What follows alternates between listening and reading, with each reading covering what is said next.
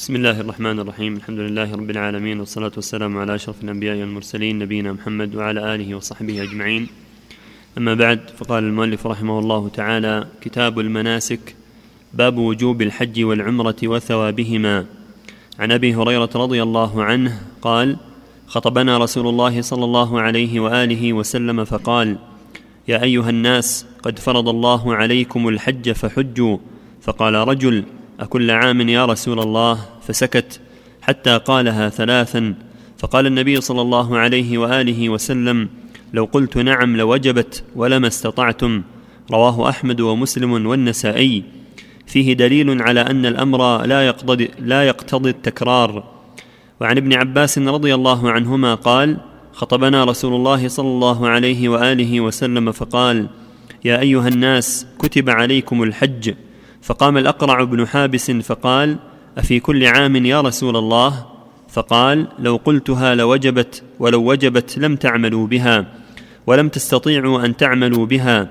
الحج مرة فمن زاد فهو تطوع. رواه أحمد والنسائي بمعناه.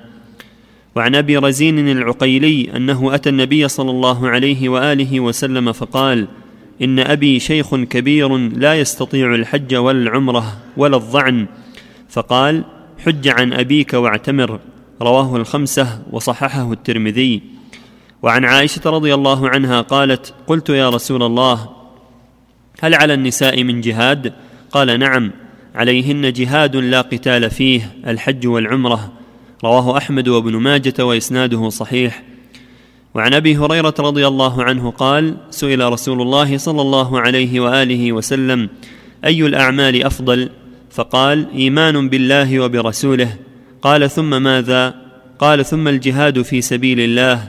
قيل ثم ماذا؟ قال ثم حج مبرور. متفق عليه. وهو حجة لمن فضل نفل الحج على نفل الصدقة. وعن عمر بن الخطاب رضي الله عنه قال بينما نحن جلوس عند رسول الله صلى الله عليه وآله وسلم جاء رجل فقال يا محمد ما الإسلام؟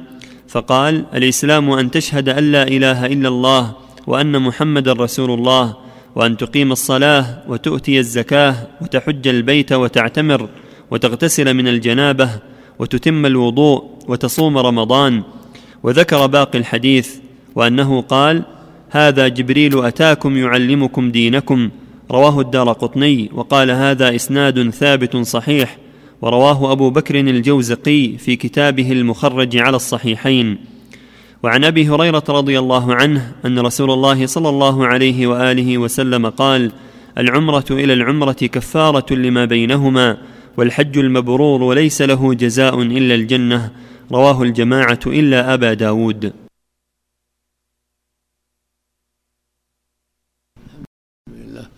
وصلى الله وسلم على رسول الله. وعلى آله وأصحابه ومن اهتدى به أما بعد هذه الأحاديث كلها تتعلق بمناسك والمناسك يعبر بها عن أعمال الحج من النسك والعبادة.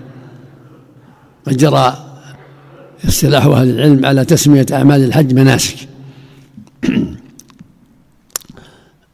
وهي الحج والعمرة وما يتعلق بهما. والله سبحانه أوجب على عباده الحج. بقوله سبحانه ولله على الناس حج البيت من استطاع إليه سبيلا. وبين رسوله صلى الله عليه وسلم وجوب الحج. فقال بني الإسلام على خمس شهادة أن لا إله إلا الله وأن محمدا رسول الله وإقام الصلاة وإيتاء الزكاة وحج البيت. وقد أجمع المسلمون على ذلك.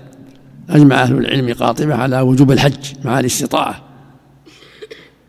وأنه الركن الخامس من أركان الإسلام الخمسة. أما العمرة فقد تنازع فيها العلماء هل هي واجبة أم لا؟ على قولين أصوبهما وأصحهما أنها واجبة كالحج مرة في العمر. لقوله في حديث أبي رزين حج عن أبيك واعتمر. ولقوله في حديث عائشة عليكن جهاد لا قتل فيه الحج والعمرة. وقلنا في رواية عمر في سؤال جبرائيل عند الدار قطني وأبي الجوزقي وهكذا عند ابن خزيمة في الصحيح قال فيه وأن تحج وتعتمر وتغتسل من الجنابة وتتم الوضوء. قال الدار رحمه الله إسناده صحيح. فهذا كله يدل على أن العمرة واجبة وأن القول بوجوبها هو القول الصواب. وهي مرة في العمر كالحج مع الاستطاعة. وفي الأحاديث الدلالة على أن أفضل الأعمال بعد الفرائض الجهاد في سبيل الله ثم الحج المبرور.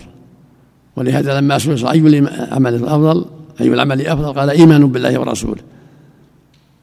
وهذا يشمل جميع أعمال الإيمان من صلاة وصوم وغيرها.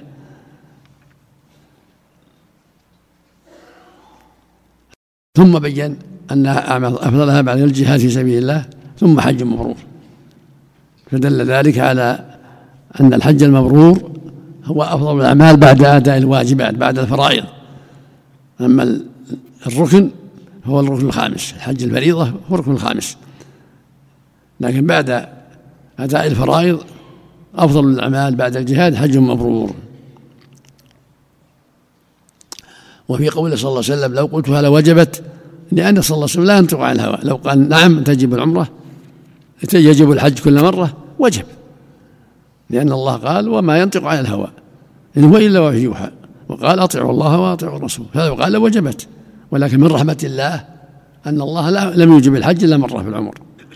ولهذا قال صلى الله عليه وسلم لو قلتها لوجبت ولو وجبت لما استطعتم من يستطيع يحج كل عام؟ ولا سيما من كان في أطراف البلاد. من رحمة الله جل وعلا أن الله جعل الحج مرة في العمر. والعمرة كذلك مرة في العمر. وما زاد هو تطوع هذا من من تيسير الله ومن رحمته ومن إحسانه إلى عباده. وفي بيان أن الواجب الحج على الفور. قال لأن قال فحجوا. والله قال من استطاع إليه سبيلا فوجب الحج على الفور. في حق من استطاع. يلزمه البدار بالحج. هذا هو الصواب الذي عليه الأكثرون أنه واجب على الفور. مع الاستطاعة. وهكذا العمرة مع الاستطاعة. ويقول صلى الله عليه وسلم العمرة العمرة كفارة لما بينهما والحج المبرور ليس له جزاء إلا الجنة. هذا يدل على فضل العمرة العمرة وأنه لا حد بينهما ولا مسافة بينهما مقررة. فإذا اعتمر ثم اعتمر فهذا فضل عظيم. في الشهر مرة في الشهرين مرة في السنة مرتين ثلاثة على حسب التيسير. كل ما تيسر له العمرة فيها فضل. العمرة كان العمرة كفارة لما بينهم. والنبي صلى الله عليه وسلم اعتمر أربع عمر. كلهن في القعدة. وروى ابن عمر أنه اعتمر عمرة خامسة في رجب. والمقصود أن الأدلة تدل على فضل تكرار الحج والعمرة وأن في ذلك خيرا عظيما. ولهذا عند سهل السنن تابعوا من الحج والعمرة فإنهما ينفي ينفيان الفقر والذنوب كما ينفي الكيل خبث الحديد والذهب والفضة. والحج المبرور ليس له ثواب إلا الجنة. وفيه كما قال المؤلف إن الأمر المطلق لا يقتضي التكرار لأن ما قال حجوا لم يجوا إلا مرة واحدة. فإذا أمر بأمر لم يجي إلا مرة واحدة إلا يدل دليل على تكرار كالصلاة مكررة الصوم مكرر لأن الزكاة مكررة لأن دلة دلت على ذلك. أما إذا جاء أمر مطلق فإنه يدل على عدم التكرار إلا بدليل التكرار. إذا جاء مقرونا بما يدل على التكرار وجب التكرار. وإلا فالأصل هو أن الأمر المطلق فإذا قال أعطي فلانا كذا في الحديث يعطيه. ولا يلزم أن يكرر كل يوم أو كل سنة. الأمر مطلق على ظاهره مرة واحدة. إلا أن توجد أدلة تدل على أنه يكرر بالشهر أو باليوم أو بالأسبوع باليوم أو بالشهر أو بالأسبوع أو بالعام فإذا وجد أدلة أخرى عمل بها. وفق الله الجميع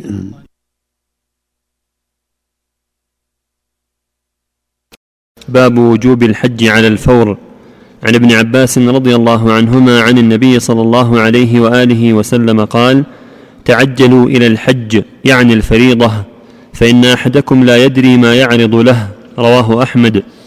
وعن سعيد بن جبير عن ابن عباس عن الفضل أو أحدهما عن الآخر قال قال رسول الله صلى الله عليه وآله وسلم من أراد الحج فليتعجل فإنه قد يمرض المريض وتضل الراحلة وتعرض الحاجة. رواه أحمد وابن, وابن ماجه. وسيأتي قوله عليه الصلاة والسلام من كسر أو عرج فقد حل وعليه الحج من قابل.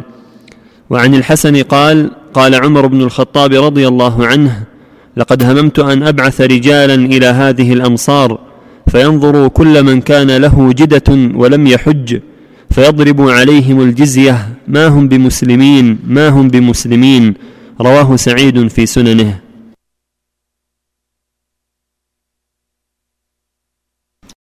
بسم الله الرحمن الرحيم الحمد لله وصلى الله وسلم على رسول الله وعلى اله واصحابه ومن اهتدى به اما بعد هذه الاثار هذه الاحاديث والاثار فيما يتعلق بوجوب الحج على الفور قد دلت الادله على ذلك الادله الصحيحه والاحاديث الصحيحه دلت على ذلك قال النبي صلى الله عليه وسلم الله يقول جل وعلا ولله على الناس حج البيت من استطاع اليه سبيلا وهذا يدل على فوريه ذلك وأن واجب عليه البدار بالحج إذا استطاع السبيل إلى ذلك.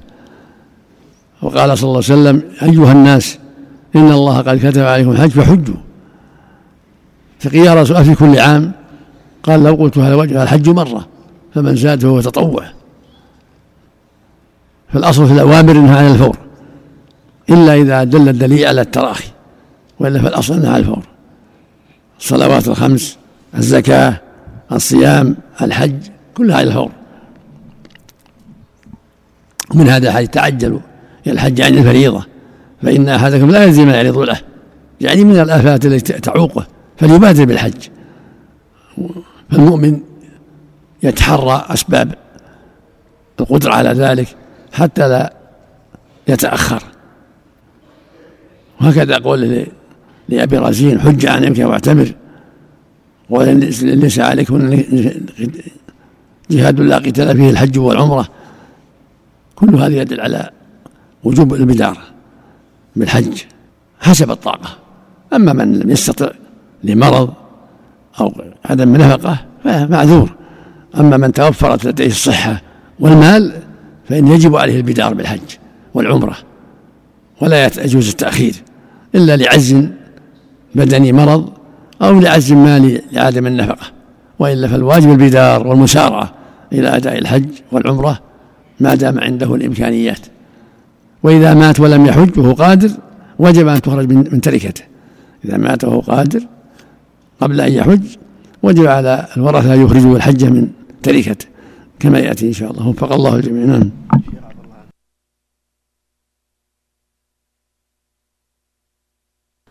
قالت يا رسول الله إن أبي أدركته فريضة الله في الحج شيخا كبيرا لا يستطيع أن يستوي على ظهر بعيره.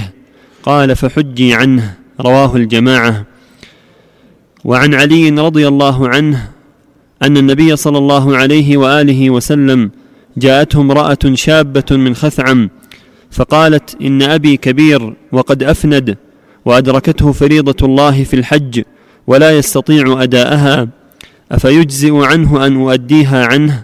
قال رسول الله صلى الله عليه وآله وسلم نعم رواه أحمد والترمذي وصححه.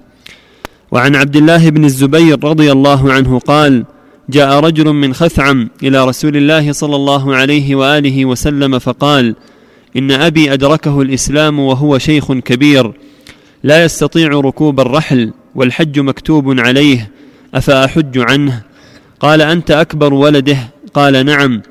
قال أرأيت لو كان على أبيك دين فقضيته عنه أكان يجزئ ذلك عنه؟ قال نعم. قال فاحجج عنه. رواه أحمد والنسائي بمعناه.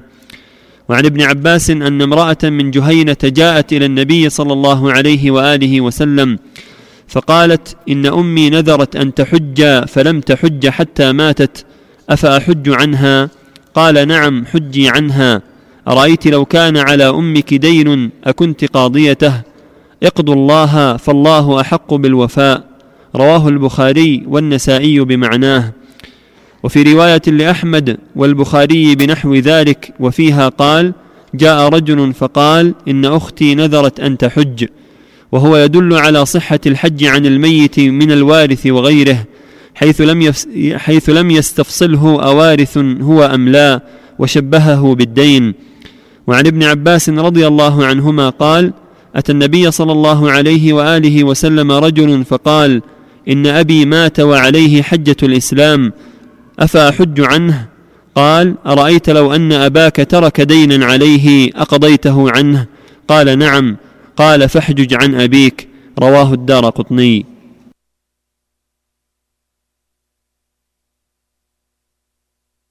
بسم الله الرحمن الرحيم. الحمد لله. وصلى الله وسلم على رسول الله وعلى اله وأصحابه ومن اهتدى بهدى. أما بعد هذه الأحاديث المتعددة كلها تدل على أنه لا مانع من الحج عن الميت والعاجز. إذا عجز لأجل كبر السن أو لمرض لا يرجى برؤه شرع لأولاده أو غيرهم الحج عنه. وهكذا المرأة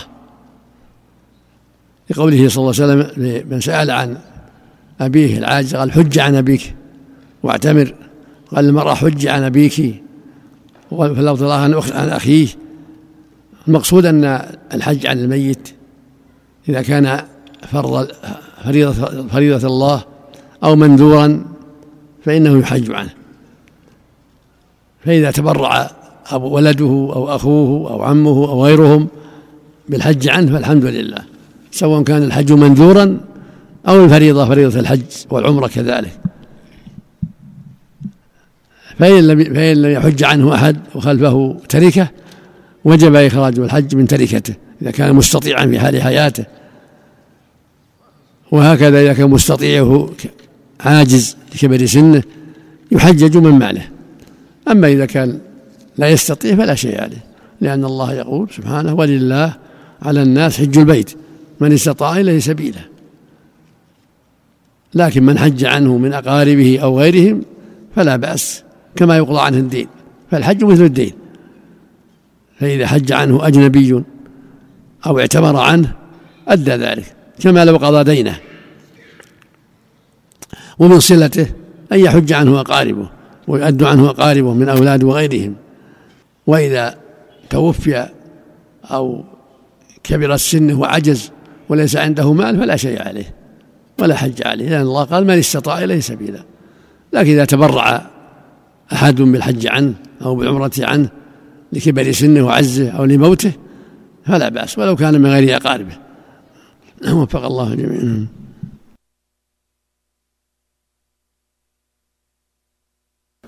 باب اعتبار الزاد والراحلة. عن أنس رضي الله عنه عن النبي صلى الله عليه وآله وسلم في قوله عز وجل من استطاع إليه سبيلا. قال قيل يا رسول الله ما السبيل؟ قال الزاد والراحلة. رواه الدار قطني. وعن ابن عباس أن رسول الله صلى الله عليه وآله وسلم قال الزاد والراحلة يعني قوله تعالى من استطاع إليه سبيلا. رواه ابن ماجه. باب ركوب البحر للحج إلا أن يغلب على ظنه الهلاك به. عن عبد الله بن عمرو رضي الله عنه قال قال رسول الله صلى الله عليه وآله وسلم لا تركب البحر إلا حاجا أو معتمرا أو غازيا في سبيل الله عز وجل فإن تحت البحر نارا وتحت النار بحرا. رواه أبو داود وسعيد بن منصور في سننهما.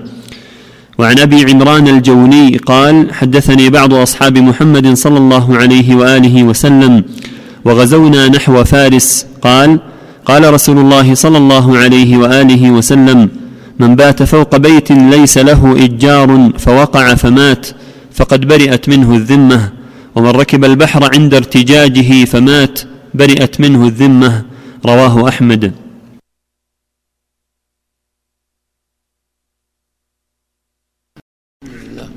صلى الله وسلم على رسول الله وعلى آله وأصحابه. ومن اهتدى بهدى أما بعد هذه الآثار الأولى تتعلق بالزاد والراحلة. الله جل وعلا يقول ولله على الناس حج البيت. من استطاع إليه سبيلا.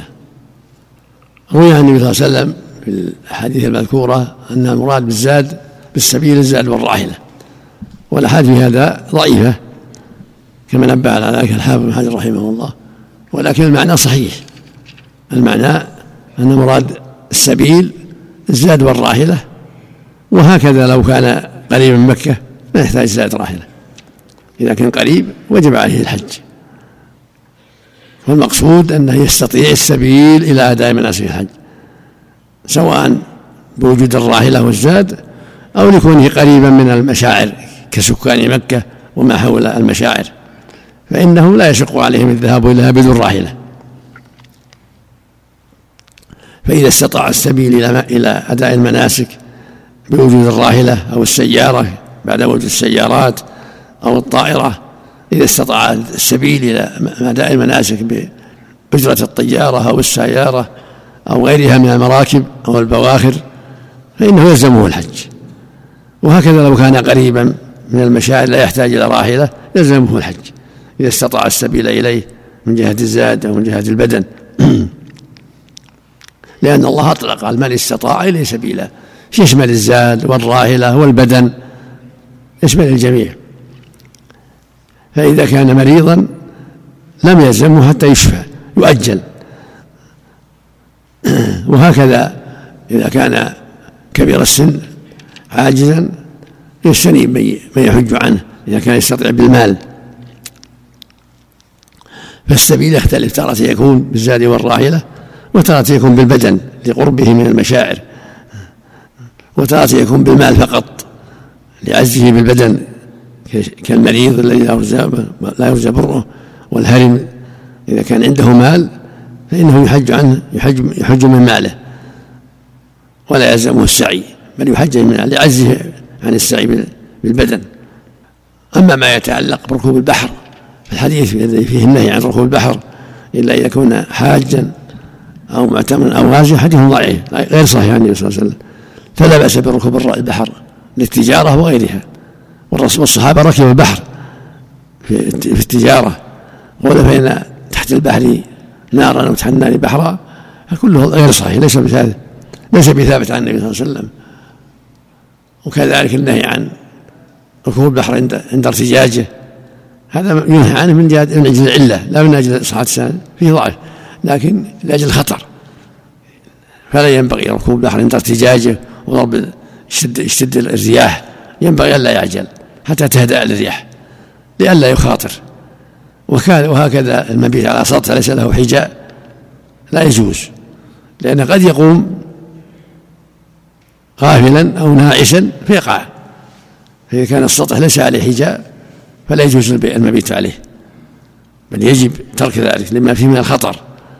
فالإنسان إذا قام من النوم قد قد لا ينتبه قد يسقط. فلا يجوز المبيت على سطح ليس له حجاب بجامع الدلال بجامع الأدلة الدالة على تحريم المخاطرة. والله يقول ولا تقتلوا أنفسكم ولا تلقوا بأيديكم التهلكة إلى التهلكة. المؤمن يجب عليه يحتاط. ويحرص على سلامة نفسه ولا يخاطر فلا يخوض في السير اللي في خطر ولا يسلك الطريق اللي في خطر ولا يبيت في سطح ليس له حجاب كل هذه أخطار. ولا يركب البحر عند ارتجاجه لأن هذه أخطار يجب عليه أن يحافظ على حياته. وفق الله الجميع.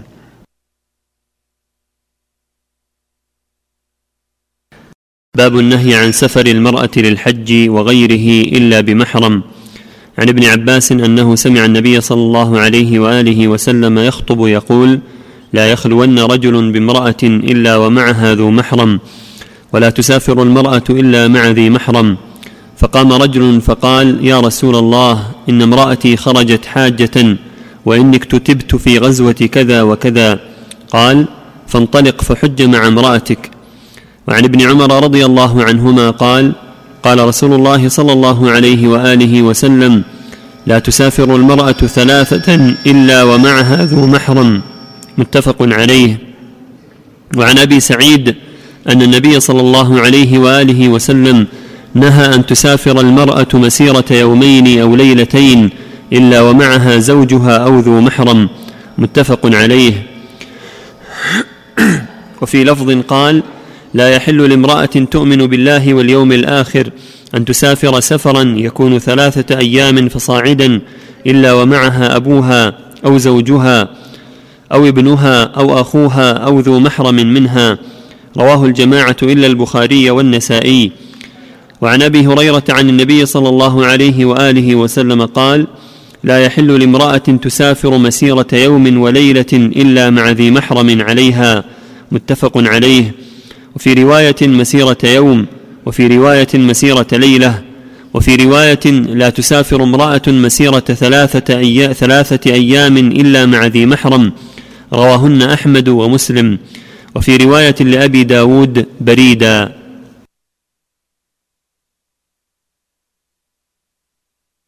الحمد لله صلى الله وسلم على رسول الله وعلى آله وأصحابه ومن اهتدى به. أما بعد هذه الأحاديث كلها تدل على تحريم سفر المرأة بدون محرم لأنها عورة وفتنة فلا يجوز سفرها بدون محرم لا للحج ولا لغيره. فمن شرط وجوب الحج عليها وجود محرم منها حتى تسافر. فليس ليس لها السفر للحج ولا لغير الحج إلا بمحرم. والمحرم هو أبوها أو أخوها أو ابنها أو زوجها أو من تحرم عليه بنسب أو رضاع أو مصاهرة. هذا هو المحرم. وقد تنوعت الروايات في ذلك. في بعضها مسيرة ثلاثة أيام في بعضها يومين في بعضها يوم وليلة في بعضها يوم في بعضها ليلة. والصواب عند أهل العلم أن هذا التنوع من أجل الأسئلة. تنوع الجواب بحسب الأسئلة التي توجه إلى النبي صلى الله عليه وسلم. هذا يسأل عن مسيرة ثلاثة أيام. وهذا يسأل عن مسيرة يوم وليلة وهذا يسأل عن مسيرة يومين فتنوعت الأجوبة على حسب الأسئلة. والجامع في هذا هو السفر. كل ما يعد سفرا فليس لها مباشرته إلا بمحرم لا يوم وليلة ولا يوم ولا ليلة ولا ثلاثة أيام كل كل ما يعد سفرا. أما رواية سفر بريد فيها بعض الضعف. والضابط في هذا هو ما يسمى سفر حيث يخشى عليها الفتنة. فلا بد من المحرم وما يقع من بعض الناس أنها تسافر دون محرم في الطائرات ويكتفون بأن يوصلها المحرم إلى المطار ثم يتلقاها محرم آخر في مطار آخر. هذا ليس بشيء ولا يكفي. لا بد يكون محرم معها في الطائرة في السيارة أو في سيارة تباريها في الطريق أما كونه يتلقاها محرما في المطار الآخر ويوصلها محرم إلى المطار اللي تسافر ما يكفي. هذا هذا هذا في غير السفر. لا بد يكون السفر معها المحرم يصحبها في سفرها سواء في الطائرة أو في السيارات أو في الإبل. لا بد من كون المحرم يصحبها لأن في ذلك حماية لها من أسباب الشر. وفق الله الجميع.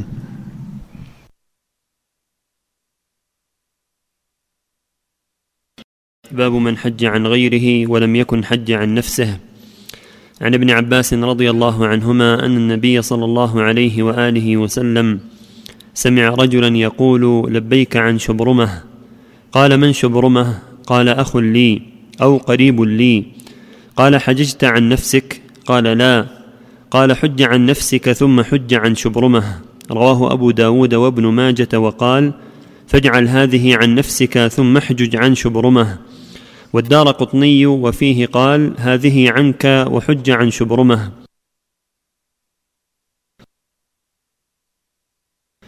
باب صحة حج الصبي والعبد من غير إيجاب له عليهما. عن ابن عباس رضي الله عنهما أن النبي صلى الله عليه وآله وسلم لقي ركبا بالروحاء فقال من القوم؟ قالوا المسلمون. فقالوا من أنت؟ قال رسول الله. فرفعت إليه امرأة صبيا فقالت ألهذا حج؟ قال نعم ولك أجر. رواه أحمد ومسلم وأبو داود والنسائي.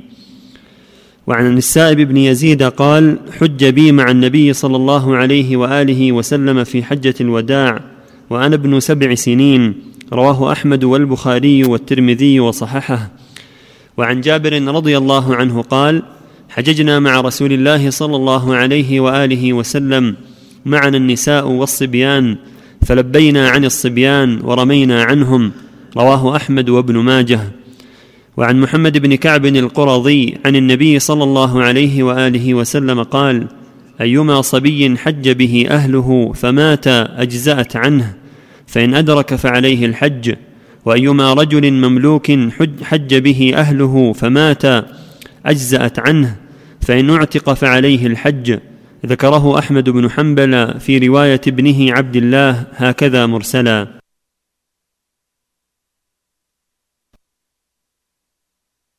الحمد لله صلى الله وسلم على رسول الله وعلى آله وأصحابه. ومن اهتدى به أما بعد هذه الأحاديث تتعلق بالحج.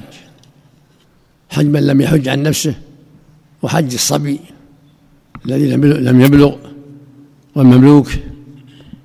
الحديث الأول يدل على أن الذي لم يحج عن نفسه لا يحج عن غيره بل يبدأ بنفسه وهو الذي لبى عن شبرمه. فقال له النبي من شبرمه؟ قال أخ لي أو قريب لي. قال حجت عن نفسك قال لا. قال حج عن نفسك ثم حج عن شبرمه. هذا يدل على أن الذي لم يحج عن نفسه يبدأ بنفسه لا يحج عن غيره لا عن أبيه ولا عن غيره. والحديث اختلف في رفعه و ووقفه. صح بعضهم رفعه وبعضهم وقفه. والموقوف في حكم المرفوع لأن لا يقال من جهة الرأي. فالموقوف في حكم المرفوع. وهو دليل على أن من لم يحج عن نفسه فإنه لا يحج عن غيره. وإذا أحرم بالحج عن غيره تكون له تكون حجة له.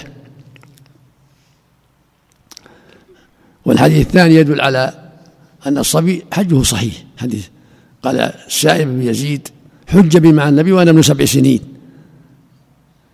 حج ابن عباس مع مع النبي حج وقد نهز الاحتلام فالحج من الصبي لا بأس. حج نافلة مجزي والحديث الصحيح حديث ابن عباس أن امرأة رفعت إلى النبي صبيا فقالت يا رسول ألي هذا حج قال نعم ولك أجر.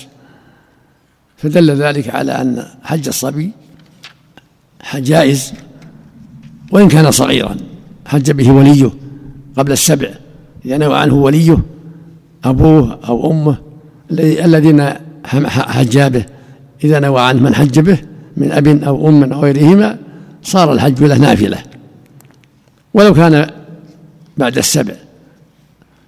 لكن إذا كان بعد السبع يلبيه يقال يعلم حتى يلبي. أما قبل السبع فيلبي عنه وليه ويعمل أعمال الحج عنه وليه. أما إذا بلغ السبع أو أكثر فإنه يعلم يقال قل لبيك ويرمي إذا تيسر ويطوف ويسعاه بنفسه أو يطاف به محمول إذا كان لا يستطيع. وهكذا المملوك.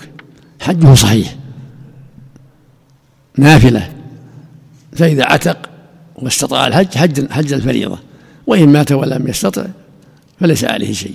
هكذا الصبي إذا مات قبل البلوغ ليس عليه شيء. لكن بلغ فعليه يحج حج الفريضة. وهكذا المملوك إذا عتق وهو يستطيع يحج حج الفريضة. وفق الله الجميع.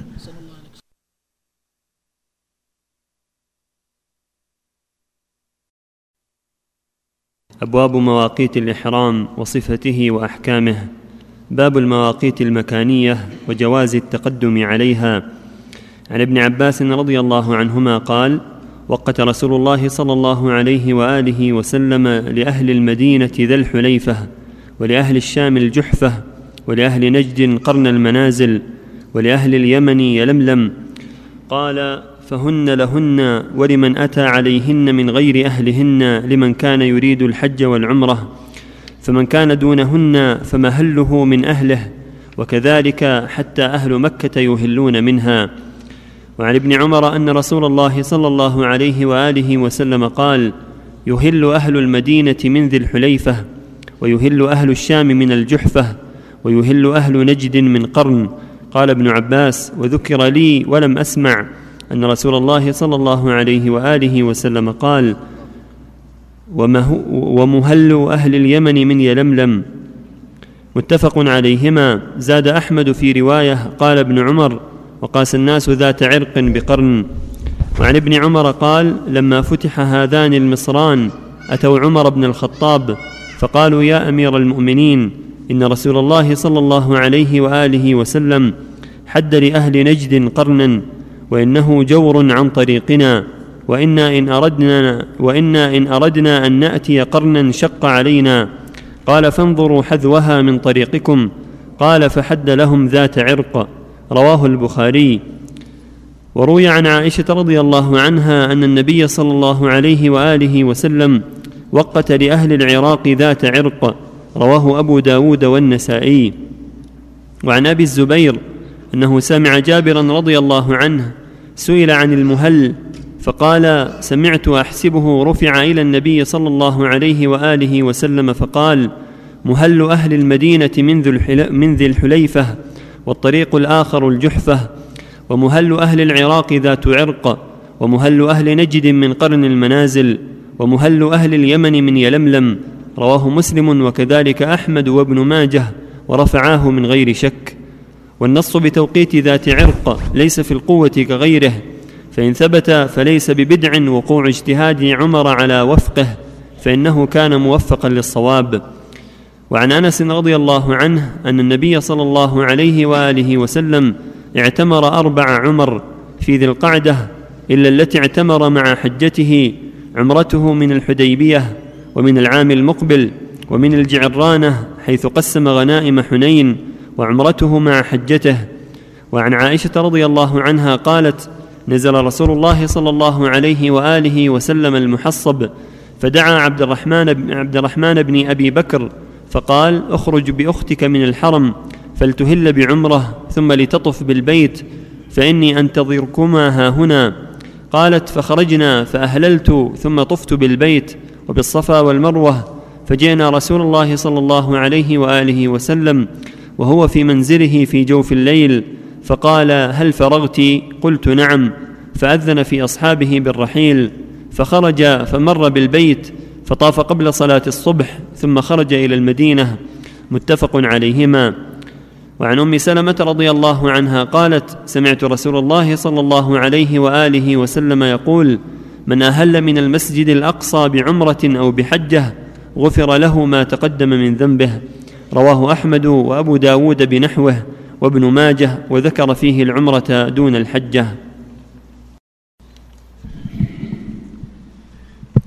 بسم الله الرحمن الرحيم. الحمد لله صلى الله وسلم على رسول الله وعلى آله وأصحابه من اهتدى بهداه. أما بعد فهذه الأحاديث كلها تتعلق بمواقيت.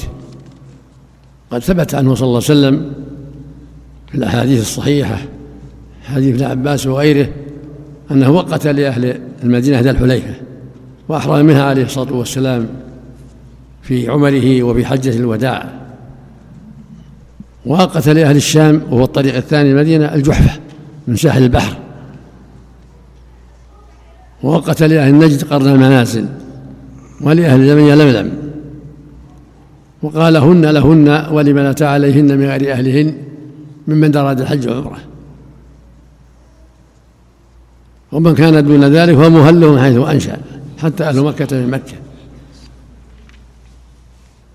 وجاء في حديث عائشة وجابر وأحاديث أخرى توقيت ذات عرق لأهل العراق. وصح عن عمر رضي الله عنه أنه وقتها لأهل العراق لم لم تبلغه السنة فلما سألوه قال انظروا حذوها من طريقكم ووقت لهم ذات عرق فوافق اجتهاد والسنة. هذه كلها هذه كلها تدل على هذا المعنى وأن من أراد الحج والعمرة يحرم من هذه المواقيت.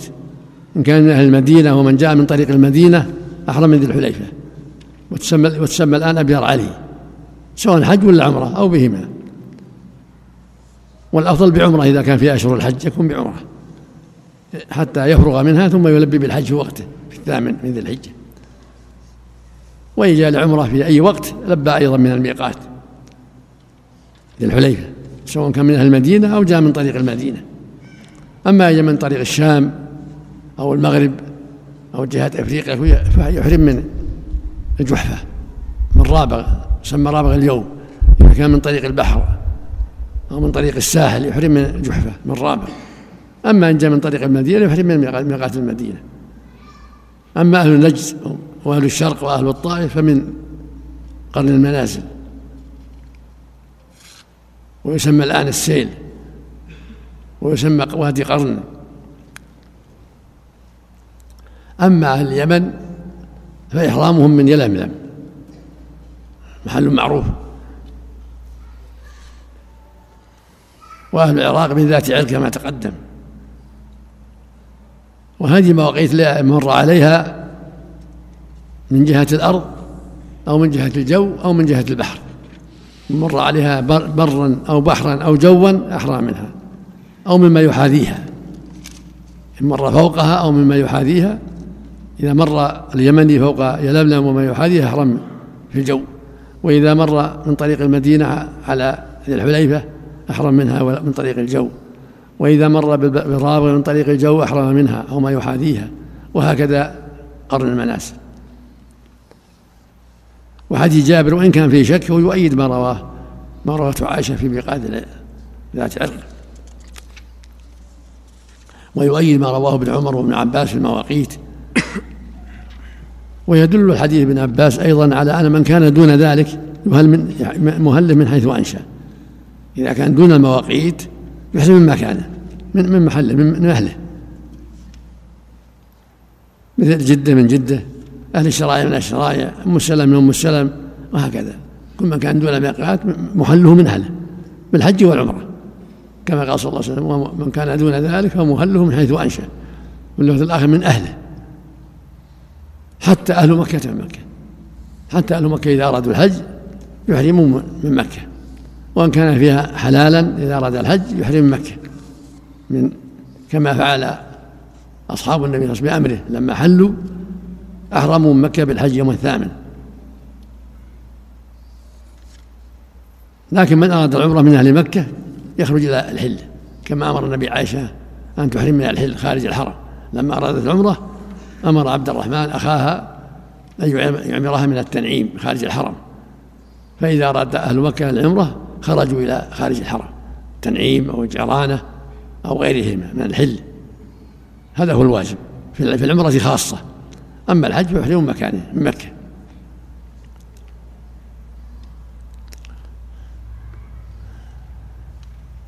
أما حديث أم سلمة في الإحرام من الشام فهو حديث ضعيف لا يثبت عند أهل العلم. والصواب أن كل من أراد الحج يحرم من الميقات لا يحرم قبل ذلك. السنة والمشروع أن يحرم من الميقات لا يتقدمه. الرسول صلى الله عليه وسلم خرج من المدينة وأحرم من الميقات. وقتل للناس هذه المواقيت. فالسنة لكل مسلم إذا أراد الحج وعمرة أن يصبر حتى يأتي المواقيت. ثم يسلم هذا هو الأفضل. وإن أحرق قبلها أجزاه صح. لكن السنة أن لا يحرم قبلها. السنة يصبر حتى يأتي المواقيت ويحرم منها. وإذا كان يخشى من حادث يقول فإن حبسني حابس فمن حل حيث حبستني إذا كان يخشى حوادث السيارات أو غيره أو مريض يخشى أن يعجز.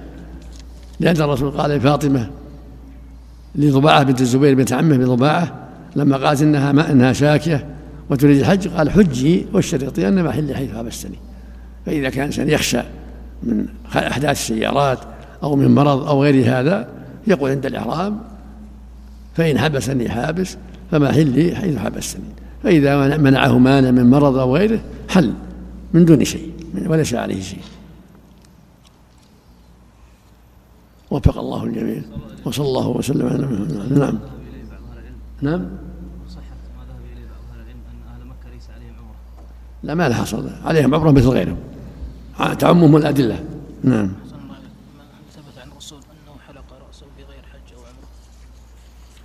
ما أتذكر شيء لكن ثبتت الأدلة بجواز الأمرين الحلق والتقصير في العمرة والحج. وثبت عنه صلى الله عليه وسلم قال لأم أولاد جعفر أمرها أن تحلق رؤوسهم. فالحلق لا بأس به. إن دعت الحاجة إن شاء حلق وإن شاء ترك رب رأسه. أما في الحج والعمرة هو مخير والحلق أفضل. إلا إذا قدم قرب الحج للعمرة فإنه يقصر حتى يبقى بقية الرأس للحج يحلق يحلق في الحج. إذا قدم في القعدة مثلا فالأفضل التقصير حتى يكون الحلق في في حل من من الحج. نعم. معروفة معروفة نعم.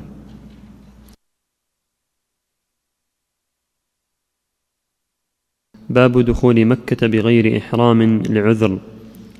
عن جابر رضي الله عنه أن النبي صلى الله عليه وآله وسلم دخل يوم فتح مكة وعليه عمامة سوداء بغير إحرام.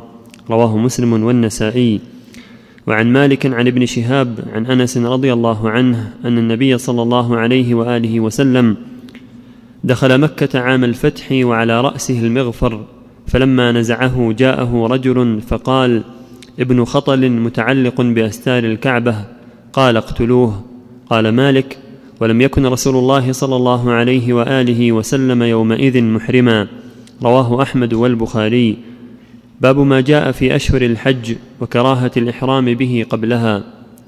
عن ابن عباس رضي الله عنهما قال من السنة الا يحرم الرجل بالحج إلا في أشهر الحج. أخرجه البخاري. وله عن ابن عمر قال أشهر الحج شوال وذو القعدة وعشر من ذي الحجة. وللدار قطني مثله عن ابن مسعود وابن عباس وابن الزبير رضي الله عنهم. وروى أبو هريرة رضي الله عنه قال بعثني أبو بكر في من يؤذن يوم النحر بمنى لا يحج بعد العام مشرك ولا يطوف بالبيت عريان ويوم الحج الأكبر يوم النحر رواه البخاري. وعن ابن عمر أن النبي صلى الله عليه وآله وسلم وقف يوم النحر بين الجمرات في الحجة التي حج فقال أي يوم هذا؟ قالوا يوم النحر. قال هذا يوم الحج الأكبر. رواه البخاري وأبو داود وابن ماجه. الحمد لله صلى الله وسلم على رسول الله وعلى آله وأصحابه ومن اهتدى بهن أما بعد هذه الأحاديث تدل على أن من دخل مكة من من قصد مكة لغير الحج والعمرة ليس لا يلزمه الإحرام. لأن الرسول صلى الله عليه وسلم لما وقت المواقيت قال هن لهن ولمن أتى عليهن من غير أهلهن ممن أراد الحج والعمرة. فالذي يأتي مكة للتجارة أو لزيارة بعض أقاربه أو لأسباب أخرى ولم يقصد الحج والعمرة لا يلزمه الإحرام يدخل بغير إحرام. والدليل على هذا حديث ابن عباس المتقدم وهو قوله صلى الله عليه وسلم في المواقيت هن لهن ولمن أتى عليهن من غير أهلهن ممن أراد الحج والعمرة فدل ذلك على أن لما أراد الحج والعمرة لا يلزمه الإحرام. والدليل على هذا أيضا أنه صلى الله عليه وسلم في عام الفتح دخل وعلى رأسه المغفر وعلى عمامة سوداء لم يحرم لأنه جاء لقتالهم وفتح مكة ولم يأتي العمرة ولا الحج فلهذا جاء غير محرما غير محرم ودخل مكة وعلى رأسه المغفر وعمامة سوداء فدل على أن الإنسان الذي أراد مكة من غير قصد الحج والعمرة لا يلزمه لا يلزمه الإحرام. وفي الآثار المذكورة عن ابن عباس وابن عمر وابن الزبير وغيرهم دلالة على أن أشهر الحج هي شوال وذو القعدة وذو الحج. هذه أشهر الحج. التي قال فيها سبحانه الحج أشهر معلومات شهران وثلث شهر عشرة أيام هذه أشهر الحج. أطلقت الأشهر على شهرين وبعض الثالث. فشوال وذو القعدة وذو الحجة هي أشهر الحج. ولا ينبغي ولا يشرع الإحرام بالحج قبلها. إذا جاء مكة لا يلبي بالحج قبل شوال يلبي بالعمرة فقط.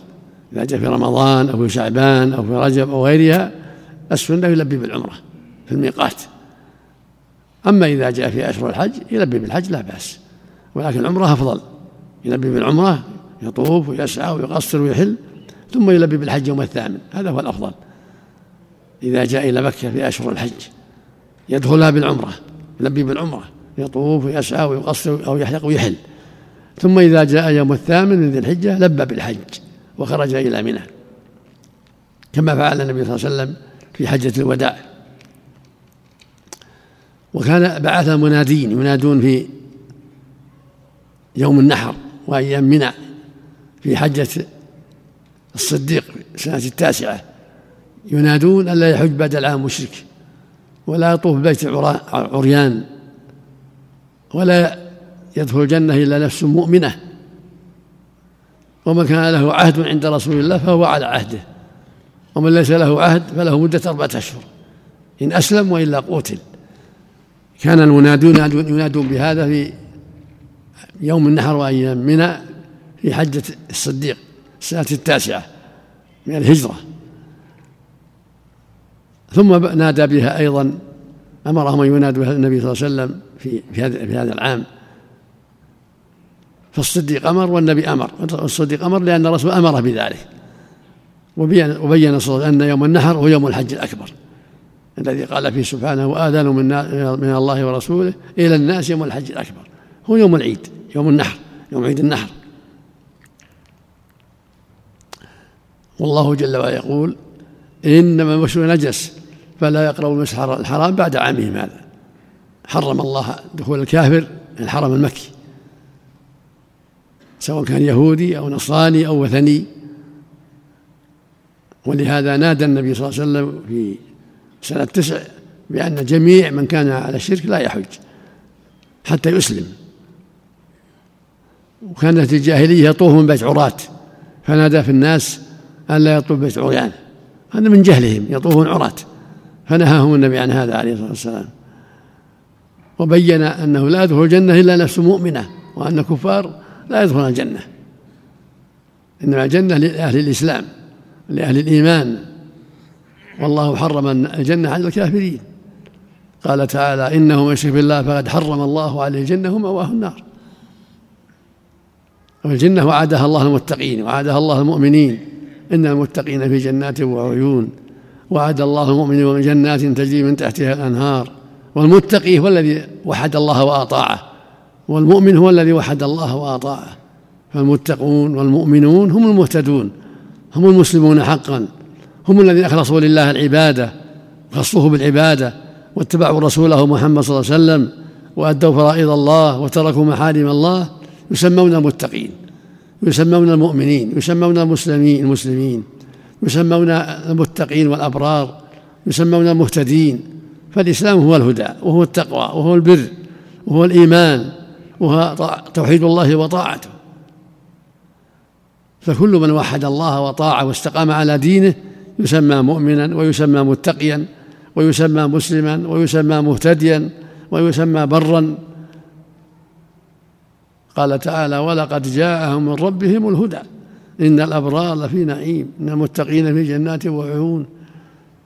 فالواجب على جميع المكلفين من الجن والإنس أن يتقوا الله وأن يخصوه بالعبادة دون كل ما سواه. فلا يعبدوا إلا الله. ولا يستغيثوا إلا به ولا يتوكلوا إلا عليه ولا يذبحوا إلا له ولا ينذروا إلا له. العبادة حقه كما قال سبحانه وما أمروا إلا ليعبدوا الله مخلصين له الدين. قال تعالى وما خلقت الجن والإنس إلا ليعبدون. فالذي يأتي أصحاب القبور يقول يا صاحب القبر أغثني انصرني أو أجرني أو أنا في حسبك أو جوارك أو يسأل الجن أو يسأل الكواكب أو الأصنام. هذا الشرك الأكبر. هذا عبادة غير الله هذا الشرك الأكبر. الذي فعله الجاهلية. ولكن يقول يا الله اغفر لي يا الله ارحمني يا الله انصرني يطلب ربه يستعيذ به يستغيث به ويلتجأ إليه يسأله تفريج الكروب والنجاة من النار ودخول الجنة. يقول سبحانه ادعوني أستجب لكم وإذا سألك عبادي عني فإني قريب أجيب دعوة الداء إذا دعان. أما دعاء الأموات وأصحاب القبور أو الأصنام أو الجن أو الاستغاثة بهم أو الأنبياء أو الملائكة دعاءهم والاستغاثة بهم والنذر لهم والذبح لهم كل هذا شرك أكبر. دعاء الأموات وإن كانوا أنبياء شرك أكبر. وهكذا دعاء الملائكة أو دعاء الجن شرك أكبر. يقول يا جن الظهيرة يا جن كذا أغيثونا أنفعونا أو يا ملائكة الله أنصرونا كل هذا شرك أكبر. أو يدعو أصحاب القبور أو يسأل الأصنام أو الكواكب والنجوم كل هذا من الشرك الأكبر. لأن الله يقول ادعوني أستجب لكم. ويقول سبحانه ولو أشركوا لحبط عنهم ما كانوا يعملون. ويقول سبحانه ولقد أوحي إليك وإلى من قبلك لئن أشركت ليحبطن عملك ولا تكونن من من الكافرين. ويقول جل وعلا إنه من يشرك بالله فقد حرم الله عليه الجنة ومأواه النار وما للظالمين من أنصار. ويقول سبحانه بل الله فاعبد وكن من الشاكرين. فجميع العباد من جن وإنس وعرب وعجم وذكور وإناث يجب عليهم أن يعبدوا الله وحده. إياك نعبد وإياك نستعين. وما أمروا إلا ليعبدوا الله مخلصين له الدين. وما خلقت الجن والإنس إلا ليعبدوا. والعبادة هي توحيده. هي طاعة أوامره ترك نواهيه. الاستغاثة به النذر له الذبح له التوكل عليه خوفه ورجاؤه. هذه عبادته سبحانه وتعالى. فإذا صرف العبد منها شيئا لغير الله من الأموات أو الجن أو الشجر أو الحجر أو الأصنام أو الكواكب جعله شريكا لله. صار مشركا بالله نسأل الله العافية. داخلا في قوله تعالى ولقد أوحي إليك وإن لئن أشركت لا يحبطن عملك تكون من الخاسرين بل الله فاعبد وكن من الشاكرين. وداخل في قوله جل جل وعلا إنه من يشرك بالله فقد حرم الله عليه الجنة ومأواه النار وما للظالمين من أنصار. فعلى كل مكلف يتقي الله وأن يعبد الله وحده وأن يخصه بالعبادة وأن يتابع رسوله محمد صلى الله عليه وسلم وأن ينقاد لشرع الله وأن يستقيم على دين الله ويؤدي ما أوجب الله وأن يحذر ما حرم الله يرجو ثواب الله ويخشى عقاب الله. هذا هو الإسلام. هذا هو العبادة التي أنت مخلوق لها. هذا هو الدين والهدى. هذا هو الإيمان. نسأل الله لجميع التوفيق والهداية.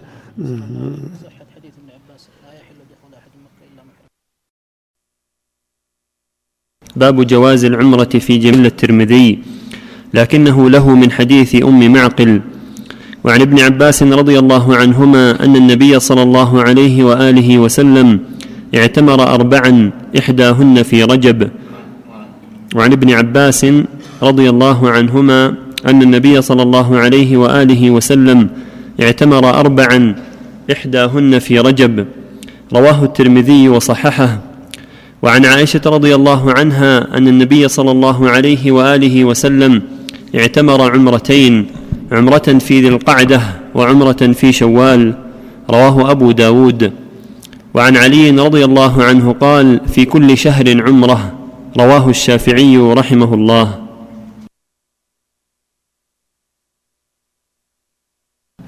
هذه الأحاديث تتعلق بالعمرة ويدل الحديث الأول على أن العمرة في رمضان لها مزية كبيرة وأنها تعدل حجة. عمرة في رمضان تعدل حجة. هذا يدل على فضل العمرة في رمضان سواء في أوله أو في وسطه أو في آخره في هذا الفضل كما ثبت عنه صلى الله عليه وسلم. والعمرة مشروعة في كل وقت ليس لها وقت محدود بل في جميع السنة. يقول صلى الله عليه وسلم العمرة هي العمرة كفارة لما بينهما والحج المبرور ليس له جزاء إلا الجنة. فلم يحدد لها وقتا بل قال العمرة هي العمرة كفارة لما بينهما والحج المبرور ليس له جزاء إلا الجنة. متفق على صحته. قد اعتمر صلى الله عليه وسلم في القعدة الصواب أنها أربع عمر. عمرة في عمرة التي صد عنها في القعدة. وعمرته يوم عام القضاء في سنة سبع وعمرته في عام الفتح من الجيرانة والرابعة مع حجته حجة الوداع. أما قول عائشة هنا في شوال إحداهن في شوال في نظر الظاهر وهم والمحفوظ أنها كلها في ذي القعدة هذا المحفوظ. كذا قولها في رجب قول ابن عمر ابن عباس إنه قال عمرة في رجب. المحفوظ أن العمر كلها في ذي القعدة وأن هذا وهم من ابن عباس رضي الله عنه. ويروى مثل ذلك عن ابن عمر. قال العلماء فيه إن المحفوظ أنها كلها في ذي القعدة. ولكن الأمر واسع من اعتبر في رمضان في ذي القعدة في شوال في شعبان في رجب في أي وقت. الامر واسع والحمد لله. العمرة كل الاوقات زمن لها. لكن أفضلها في رمضان ثم في ذي القعدة. لأن الرسول اعتمر في ذي القعدة.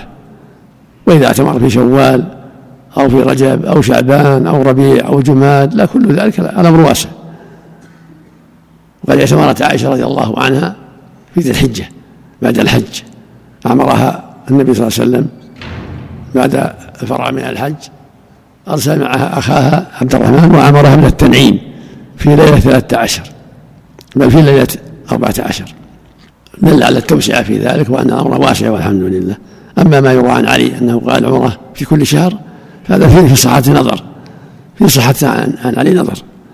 النبي صلى الله عليه وسلم لم يعتبر في كل شهر وكان في عام الفتح مدة طويلة ولم يعتبر إلا واحدة في ذي القعدة. فالعمرة ليس لها حد محدود في شهر أو في شهرين أو في ثلاث الواجب مرة في العمر والباقي مستحبة.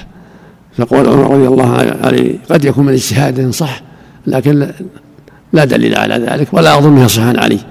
ولو قال بعضهم من إسناد الصحيح لا لا أظنه يصح عن علي رضي الله عنه. بل العمرة في كل وقت ولا تعين في شهر ولا في شهرين متى شاء. ولهذا قال صلى الله عليه وسلم العمرة إلى العمرة كفارة لما بينهما ولم يحدد حدا.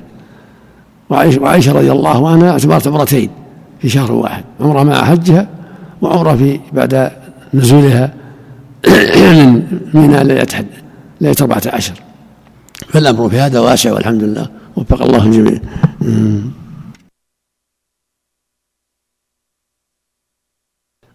باب ما يصنع من أراد الإحرام من الغسل والتطيب ونزع المخيط وغيره.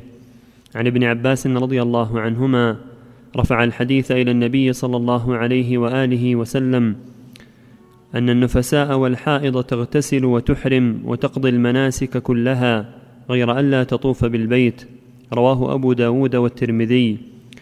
وعن عائشة رضي الله عنها قالت كنت أطيب النبي صلى الله عليه وآله وسلم عند إحرامه بأطيب ما أجد وفي رواية كان النبي صلى الله عليه وآله وسلم إذا أراد أن يحرم تطيب بأطيب ما يجد ثم أرى وبيص الدهن في رأسه ولحيته بعد ذلك أخرجاهما وعن ابن عمر رضي الله عنهما في حديث له عن النبي صلى الله عليه وآله وسلم قال وليحرم أحدكم في إزار ورداء ونعلين فإن لم يجد نعلين فليلبس خفين وليقطعهما أسفل من الكعبين. رواه أحمد.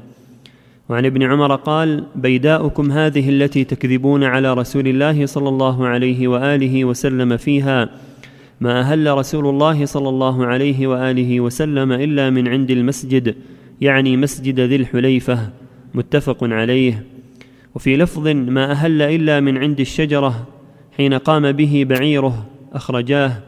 وللبخاري أن ابن عمر كان إذا أراد الخروج إلى مكة ادهن بدهن ليس له رائحة طيبة ثم يأتي مسجد ذي الحليفة فيصلي. ثم يركب فإذا استوت به راحلته قائمة أحرم. ثم قال هكذا رأيت رسول الله صلى الله عليه وآله وسلم يفعل. وعن أنس أن النبي صلى الله عليه وآله وسلم صلى الظهر ثم ركب راحلته فلما علا على جبل البيداء أهل رواه أبو داود. وعن جابر أن إهلال رسول الله صلى الله عليه وآله وسلم من ذي الحليفة حين استوت به راحلته. رواه البخاري وقال رواه أنس وابن عباس رضي الله عنهما. وعن سعيد بن جبير قال قلت لابن عباس رضي الله عنهما عجبا لاختلاف أصحاب رسول الله صلى الله عليه وآله وسلم في إهلاله. فقال إني لأعلم الناس بذلك إنما كانت منه حجة حجة واحدة فمن هنالك اختلفوا. خرج رسول الله صلى الله عليه وآله وسلم حاجا. فلما صلى في مسجد في مسجده بذي الحليفة ركعتيه أوجب في مجلسه فأهل بالحج حين فرغ من ركعتيه فسمع منه ذلك أقوام فحفظوا عنه. ثم ركب فلما استقلت به ناقته أهل فأدرك ذلك منه أقوام فحفظوا عنه. وذلك أن الناس إنما كانوا يأتون أرسالا فسمعوه حين استقلت به ناقته يهل. فقالوا إنما أهل حين استقلت به ناقته ثم مضى فلما علا على شرف البيداء أهل فأدرك ذلك أقوام فقالوا إنما أهل رسول الله صلى الله عليه وآله وسلم حين علا شرف البيداء ويم الله لقد أوجب في مصلاه وأهل حين استقلت به راحلته وأهل حين علا شرف البيداء رواه أحمد وأبو داود. ولبقية الخمسة منه مختصرا أن النبي صلى الله عليه وآله وسلم أهل في دبر الصلاة.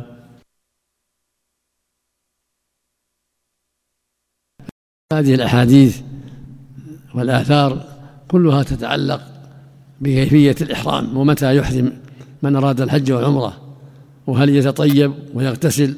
الأحاديث التي جاءت في الباب تدل على مسائل منها أن السنة الإحرام من الميقات. لا من البلد بل يخرج حلالا حتى يأتي الميقات سواء في المدينة أو غيرها. فالسنة الإحرام من الميقات التي وقته النبي صلى الله عليه وسلم لأهل الشام الجحفة رابغ المعروف ولها مدينة الحليفة كما هو معروف تسمى أبير علي ولأهل نجد قرن المنازل ولأهل أبي لملم ولأهل العراق ذات عرق وهكذا ما حاذها في الطرق وما حاذها جوا أو بحرا هي المواقيت. يحرم من هذه المواقيت. يخرج الإنسان من بلده فإذا أتى هذه المواقيت يحرم منها سواء كان أتاها أرضا أو جوا أو بحرا. متى حاذاها أحرم. هذا السنة. والسنة له أن يغتسل سواء في بيته إن كان قريب من الطائف وأشباهه أو المدينة يغتسل في بيته ويطيب أو في الميقات يغتسل في الميقات إذا تيسر. مستحب. قد جاء في الحديث أن من السنة الغسل عند الإحرام وأن النبي اغتسل عند الإحرام وأمر عائشة أن تغتسل عند الإحرام وأمر أسماء بنت عميس أم محمد أن تغتسل وهي نفساء عند الإحرام. فدل ذلك على استحباب الغسل إذا تيسر. ثم يصلي ركعتين بعد الوضوء يصلي ركعتين هذا هو الأفضل إذا تيسر ذلك. ثم يلبي بإحرامه إذا ركب دابته أو سيارته. هذا المحفوظ أنه صلى الله عليه وسلم إنما لبى بعدما استوى على دابته والسيارة مثل الدابة إذا استوى عليها يلبي سواء بعمرة أو بحج. أما قول من ما يروى عن ابن عباس أنه أوجب في مصلاه ثم أوجب بعدما ركب الراحلة ثم أوجب لما على البيداء فهو حديث ضعيف. مداره على خصيف الجزري وخصيف لا يحتج به. وإنما الصواب أنه أهل لما ركب الدابة. هذا هو أول شيء.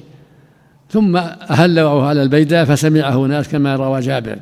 أهل لما ركب دابته ابتداء ثم استمع ثم أهل أيضا في أثناء الطريق وهو على البيداء البيداء الأرض المستوية اللي بعد الميقات في المدينة. فسمعه على قوم على عند إحرامه في على دابة أول ما ركب الدابة وسمعه من سمعه على البيداء كما روى جابر وغيره. فالسنة أن يلبي بالحج أو بالعمرة إذا ركب دابته سيارته. وإن أوجبه في الأرض ولبأه في الأرض فلا بأس لا حرج. لكن الأفضل يصلي ركعتين ثم يركب ثم يقول اللهم لك لبيك عمرة أو لبيك حجة أو بهما إن كان أحرم بهما في في أشهر الحج بعد رمضان. والأفضل بالعمرة. الأفضل في بعد أشهر بعد رمضان في أشهر الحج يلبي بالعمرة هذا هو الأفضل. فإذا طاف وسعى وقصر حل. ثم يلبي بالحج يوم الثامن. هذا هو الأفضل. وإن لبى بهما من الميقات جميعا بالحج والعمرة جميعا أو بحج مفرد فلا بأس. لكن الأفضل أن يلبي بهم بالعمرة فقط. كما أمر النبي الصحابة بذلك ليجعلها عمرة. بعد رمضان فيطوف ويسعى ويقصر ويحل.